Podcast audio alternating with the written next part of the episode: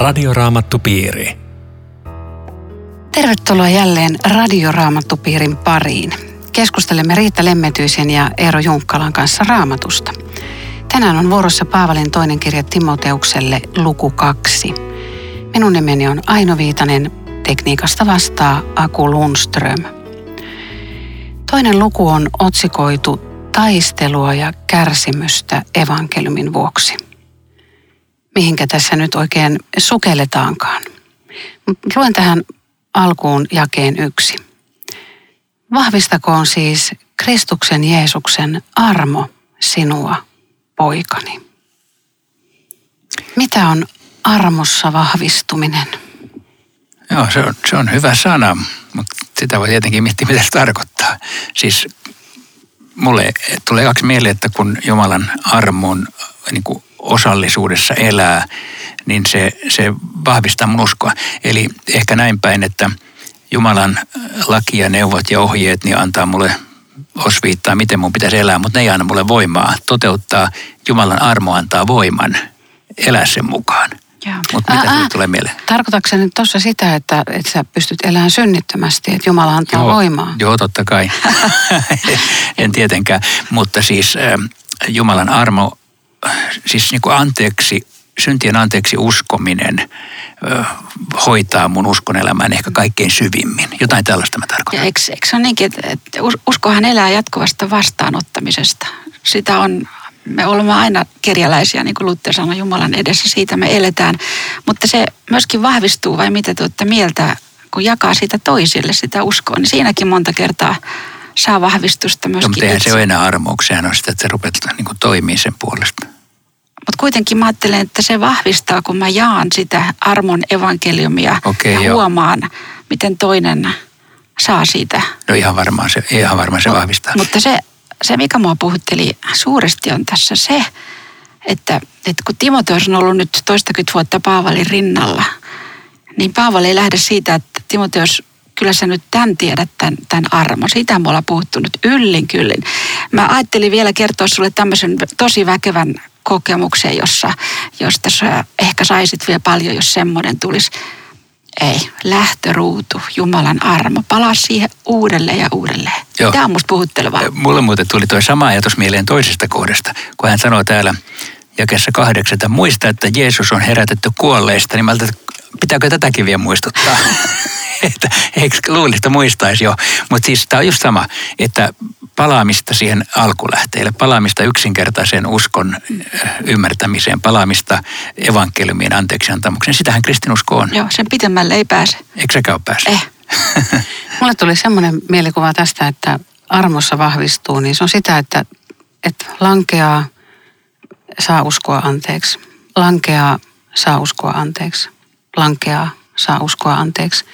Ei niin, että se olisi halpaa se armo, mutta se, että, että kun joutuu pitämään tilivälit lyhyenä ja, tai saa pitää ja saa sitä armoa ja niin kuin armoa armon päälle, niin siinä jotenkin vahvistuu uskomaan ja luottamaan siihen, että, että Jumala todella, vaikka sadanennen kerran tulisi sen saman asian kanssa, niin Jumala armahtaa, kun mä vähän tulen just, just niin, joo, toi, toi on hyvä, hyvä tapa ilmaista tämä, tämä asia. Mutta sitten kun Paavali on tämän tärkeän asian sanonut, niin sitten tulee toinen tärkeä asia, miten Timoteos on tämän uskon joskus saanut.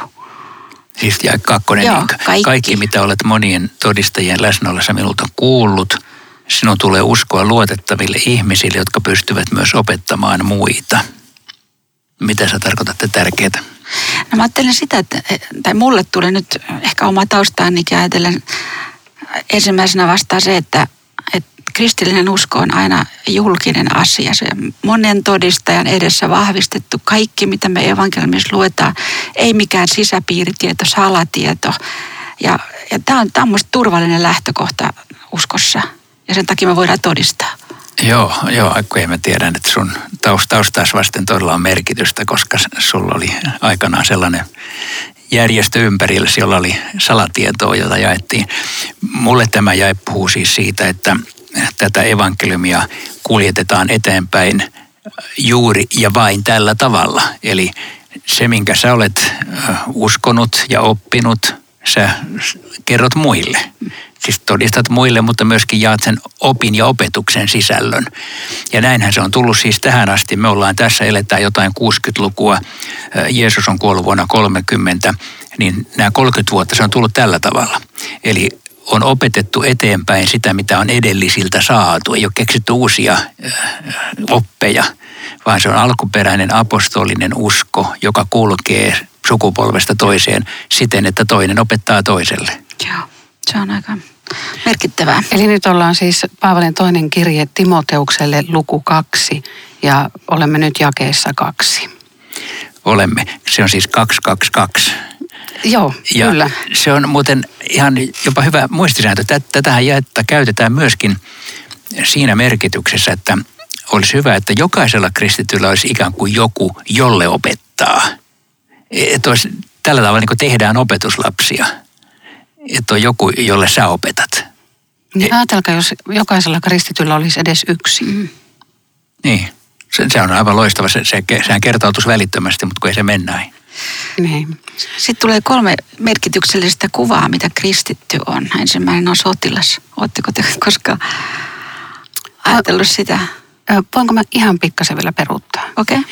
Tuossa jakeessa kaksi, niin, niin miten, miten nykyään varmistetaan se, että niin kuin meidän aikana tämä evankeliumi menee eteenpäin?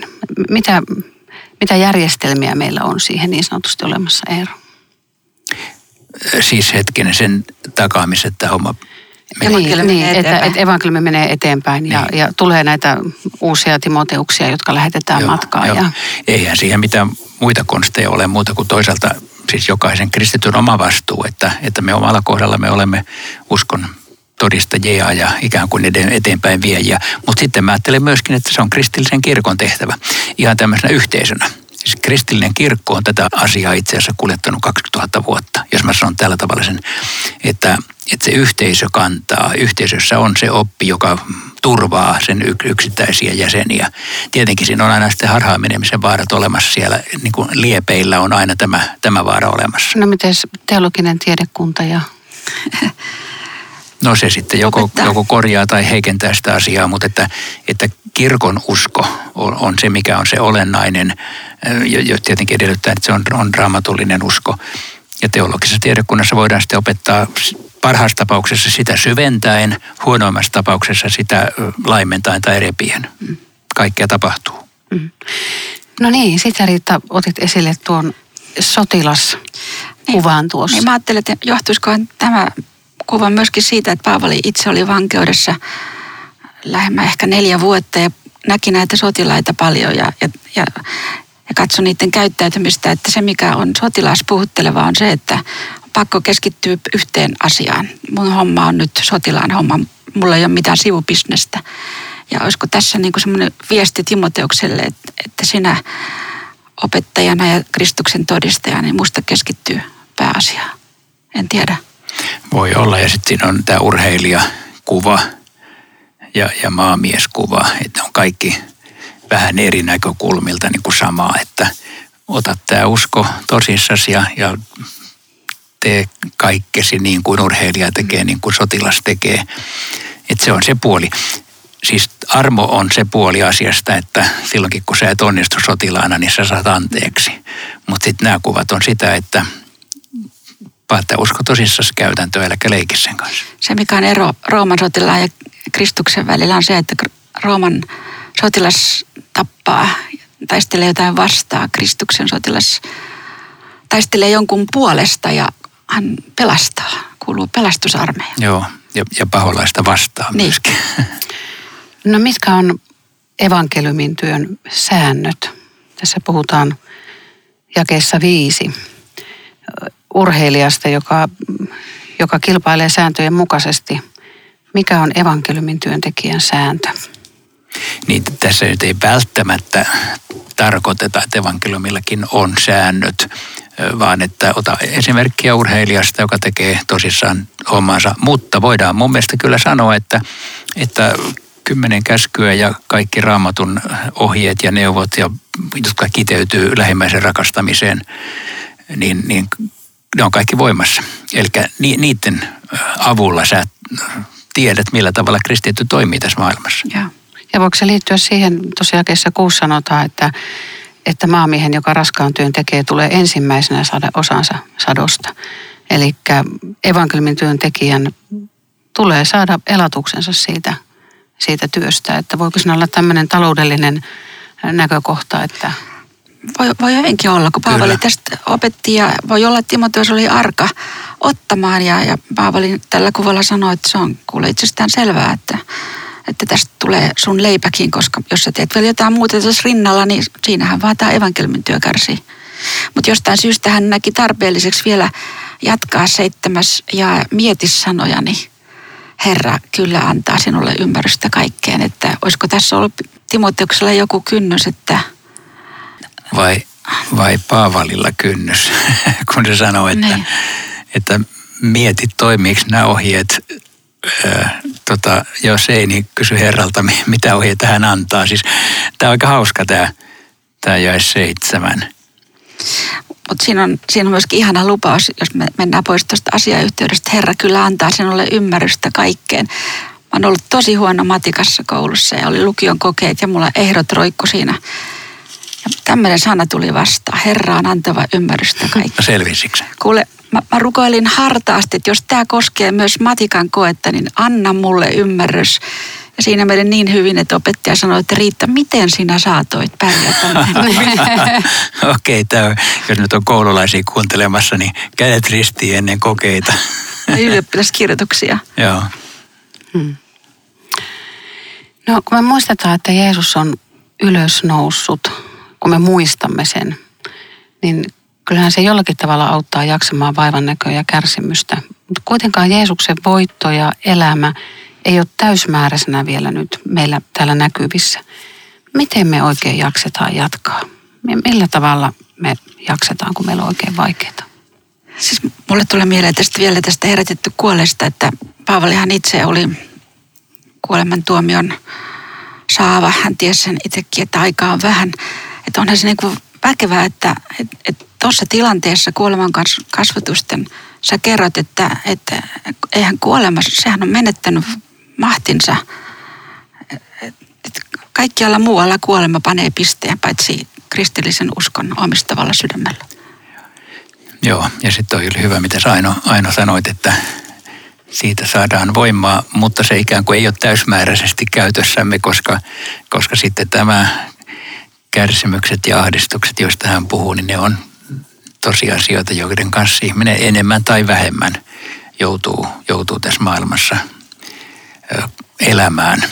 Siis ei niin, että kaikkien täytyisi valtavasti joutua kokemaan suunnattomia kärsimyksiä, mutta ei ilman punnuksia kenenkään mm. kyllä tie täällä, täällä perille mene. Mun tulee Jopi ihan välittömästi mieleen, että miten, miten paljon hän joutuu kärsimään. Se oli hänen elämän tehtävänsä varmaan, mm. että me saatiin Jopin kirja raamattuun. Mutta kova, kova kohtalo. Nyt siis sitten Paavalin toinen kirja Timoteukselle luku 2 ja jae 11. Varma on tämä sana, sillä jos olemme kuolleet yhdessä hänen kanssaan, saamme myös hänen kanssaan elää. Miten niin me ollaan kuoltu yhdessä Jeesuksen kanssa, Riitta? Niin mä mietin, voisiko tässä olla kyse siitä roomalaiskirjeen kohdasta luvussa 6, jossa me kasteessa ollaan yhdistetty Kristuksen kuolemaan. Mitä se tarkoittaa? Se tarkoittaa sitä, että me saadaan omistaa kasteen sakramentissa Kristuksen kuolema omalle itsellemme hyväksi. Eli meidän synnit on kuolleet Joo. Kristuksen uhrikuolemassa. En mä tätä muuten ymmärrä. Joo, toi on varmaan ihan hyvä. Ja sitten, että tietty kohtalon yhteys Jeesuksen kanssa, että, että niin kuin Jeesuksen kuolema merkitsee meille kaikkien syntien anteeksi antamusta ja Jeesuksen ylösnousemus sitten antaa sen ikään kuin elämän voiman ja rohkeuden. Että tätä just Paavali roomalaiskirjassa pohtii. Ja sehän on upeasti painotettu tämä hänen kanssaan. Kuolleet hänen kanssaan saamme elää. Tämä on Radioraamattu Piiri. Ohjelman tarjoaa Suomen raamattuopisto. www.radioraamattupiiri.fi Jatkamme keskustelua Riitta Lemmetyisen ja Eero Junkkalan kanssa. Käymme läpi Paavalin toista kirjettä Timoteukselle ja lukua kaksi ja luen siitä jakeet 12 ja 13. Minun nimeni on Aino Viitanen. Jos kestämme lujina, saamme myös hallita hänen kanssaan. Jos kiellämme hänet, myös hän on kieltävä meidät. Jos olemme uskottomia, hän pysyy silti uskollisena, sillä omaa olemustaan hän ei voi kieltää. Tässä puhutaan nyt kieltämisestä, uskottomuudesta, lujana pysymisestä. Ja niillä näyttää olevan ratkaiseva ero. Niin, siis niin. Se, on, se on aika huikea oikeastaan. Voisi kuvitella melkein, tässä lukisi näin, että jos kiellämme hänet, hän kieltää meidät, jos olemme uskottomat, hänkin on uskoton. Mutta se ei mekään näin. Mitäs, mm. Miten ratkaistaan ongelma? Niin, siis Pietarihan kielsi Jeesuksen, mutta sitä ei kuitenkaan nähty uskottomuudessa, koska hän syvästi katui ja palasi takaisin. Että, että eikö uskottomuus ole ihan kokonaisvaltaisempi Kristuksen hylkääminen? Niin, mutta tämä, ei vaan kieltäminen. Tässä, tässä on päinvastoin oikeastaan nämä sanat kyllä, että siis Pietari niin, kielsi, mutta Jeesus, oikein, joo, aivan, mutta niin, että Jeesus ei kieltänyt Pietaria. Joo, ei että tämä, tämä kieltäminen varmaan tässä sanankäytössä tarkoittaa ne jotain sellaista, että mä määrätietoisesti käännän selkäni Jeesukselle ja sanon, että hy, hyvä on Jeesus, saat mennä, että, että ei kiinnosta. Niin silloin mä ajattelen, hän saattaa sanoa, että mene sitten. Ja. Mutta kyllä oikeasti voimassa on kyllä tämä ja 13 aika vahvasti, että, että jos olemme uskottomat, hän on uskollinen, niin kyllähän mun elämässäni voi tulla semmoisia, joilla mun tavallaan tekee mielikieltä. Tai niin kuin Pietari, eh, että Jeesus ei kuitenkaan hylkää sitä, joka mokaa ja joka ei usko riittävästi, joka tekee syntiä. Hän ei sitä todellakaan kiellä. Tämä on semmoinen jaa, että tätä ei voisi kehenkään ihmiseen sovittaa, jos olemme uskottomia. Hän pysyy silti uskollisena. Kukaan ihminen ei, ei tee tätä. Et siinä mielessä tämä on niin kuin, tosi väkevää evankeliumia, että Jumala on tämmöinen ja oma olemusta hän ei voi kieltää. Se olemus on rakkaus, että Jumala ei ikinä voi tehdä mitään, mikä on mikä ei sovi siihen hänen rakkauden olemukseensa. Tämä, tämä on valtava turva, kun tapahtuu käsittämättömiä asioita, että Jumala on tässä suhteessa muuttumaton. Mulla tulee luopiosana mieleen ja, ja jotenkin alkukirkossa, niin onko se lähtöisin sieltä, että marttyrikuoleman uhan edessä joku luopuu ja on sillä tavalla uskoton. Että onko uskoton ja luopio sama vai onko se eri asia? No ei sen ihan identtinen ole, koska luopio nyt voi sisältää ajatukset, että hän luopuu ja hän, hän menee siis sille tiellensä eikä palaa. Mutta tämä uskoton tässä kohdassa varmaan tarkoittaa, että sä voit siis tehdä mitä tahansa tyhmää ja, ja siis tavallaan vaikka, vaikka ottaa askeleita luopumuksen suuntaan, mutta Jumala pitää susta huolen. Että Jumala on uskollinen loppuun asti, just niin kuin Riitta äsken sanoi, että oli hirveän hyvä, että, että Jumalan olemus on sitä, että hän – hän aina antaa palomahdollisuuden, hän aina hyväksyy yhteyteensä, hän aina rakastaa. Mutta jossakin täällä kulkee se raja, että jossain vaiheessa, ja se on tässä tämä kieltäminen, jossain vaiheessa, jos ihminen määrätietoisesti, systemaattisesti, jatkuvasti haluaa lähteä toiseen suuntaan, niin voi tulla se mahdollisuus. No voiko sanoa näin, että kerran uskossa, aina uskossa? Ei automaattisesti koska äh, muuten ei varoitettaisi luopumisesta. Siis Paavali toisessa kohdissa varoittaa luopumisesta myös Timoteuskirjeessä, jolloin, jolloin ei se ole niin kuin automaatio. Ja. Et kun sä oot pelastunut, niin sä et voi luopua.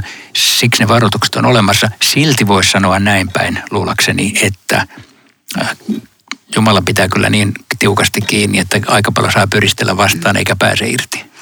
Ja kautta linjan huomaa Paavalin kirjeestä, mikä valtava huoli hänellä oli just tiettyjä ihmisiä kohtaan ja toivoa, että ehkä ne vielä palaa ja nuhtele ja kehota ja kutsu, ettei mennä sen tietyn rajan yli. Ja Timoteustakin hän tässä jatkossa opastaa, että miten hän voisi toimia seurakunnassa kaikkien niiden ristiriitojen keskellä, jossa uskoa ollaan ryöstämässä. Hmm.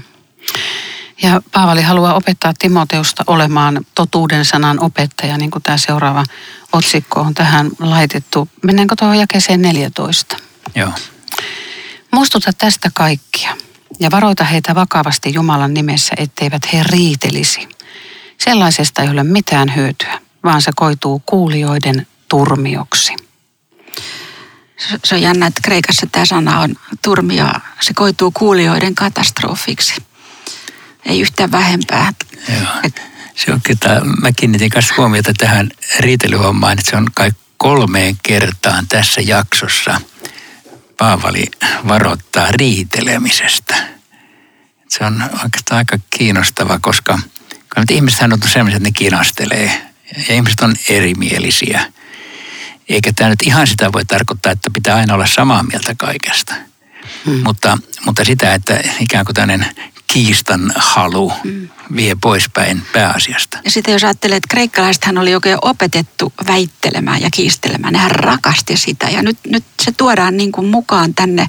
Niin. Ja tässä on varmaan, että Paavali siis, sanoo, että kaikki ei hyödytä enää uskon apologiaa. Joo, mutta toisaalta taas siis ei, ei tämä mun mielestä niin semmoista kuin debattia, sitä fiksua debattia kiellä. Siis että sä saat ö, väitellä jonkun kanssa uskon asioista. Mä oon käynyt Radio Dayssä debatteja silloin tällöin joistakin asioista ja siellä monet muukin käy. Musta se on ihan asiallista puuhaa. Tietenkin siinäkin on rajansa sillä tavalla, että voi, se voi mennä epäasialliseksi väittelemiseksi, jolloin puhutaan koko ajan toistemme ohi, niin kuin, niin kuin mäkin olen joskus puhunut siellä. Mutta semmoinen keskustelu siinä mielessä, että sä oot tota mieltä, mä oon tätä mieltä, testataan mm. kest, kumman argumentit kestää, niin se on periaatteessa kyllä ihan fiksua puhua. Paavali varmaan ajattelee, että tässä ei ole nimenomaan kyse siitä, vaan ei vastustajan mollaamisesta ja, ja, ja Jota muuten nykyisin tuolla sosiaalisessa mediassa tapahtuu hirveästi. Että tämä pitäisi lukea kyllä sinne tämä teksti koska tota, tämä jää 15. Pyri kaikin voimin osoittautumaan Jumalan silmissä luotettavaksi työntekijäksi, joka ei häpeä työtään ja joka opettaa totuuden sanaa oikein. Oli, oli kamalan puhutteleva. Mä luin saksankielistä raamattua tässä ja se on käännetty suoraan Kreikasta, joka leikkaa totuuden sanaa suoraan – se on tällä tavalla käännetty yhdessä raamatun käännöksessä. Ja se, mikä on niin jännää, on se, että Paavali itse oli jatkuvasti tekemistä kankaiden kanssa. Ja kun hän leikkasi teltakangasta, niin A ja O, että hän leikkaa suoraan, vaikka se oli vahvaa kangasta, koska muuten se koko homma menee pilalle, se kallisarvoinen kangas. Ja, ja tavallaan niin kuin, että pitää olla selkeä ja suora totuudenmukainen sana, niin sit sä et saa siksakkia aikaiseksi ja koko kangas menee, tota, osoittautuu turhaksi. Että kaikenlaisia tilkkutäkkejä voidaan tehdä, raamattu sana sieltä toinen täältä, mutta, mutta tässä on niin kuin painava tämä opeta totuuden sanaa oikein. Ja sitten voisi tietysti kysyä, että miten se tehdään. Niinpä. Tuossa jakeessa 18 sanotaan, että jotka ovat eksyneet pois totuudesta ja yksi tuntomerkki, että väittävät, että ylösnousemus on jo tapahtunut. Kenen ylösnousemus? Siis näiden ihmisten. Ja niin, varmaankin joo. Että se siinä, siinä ollaan jo niin kuin aika, aika oudossa harhaopissa.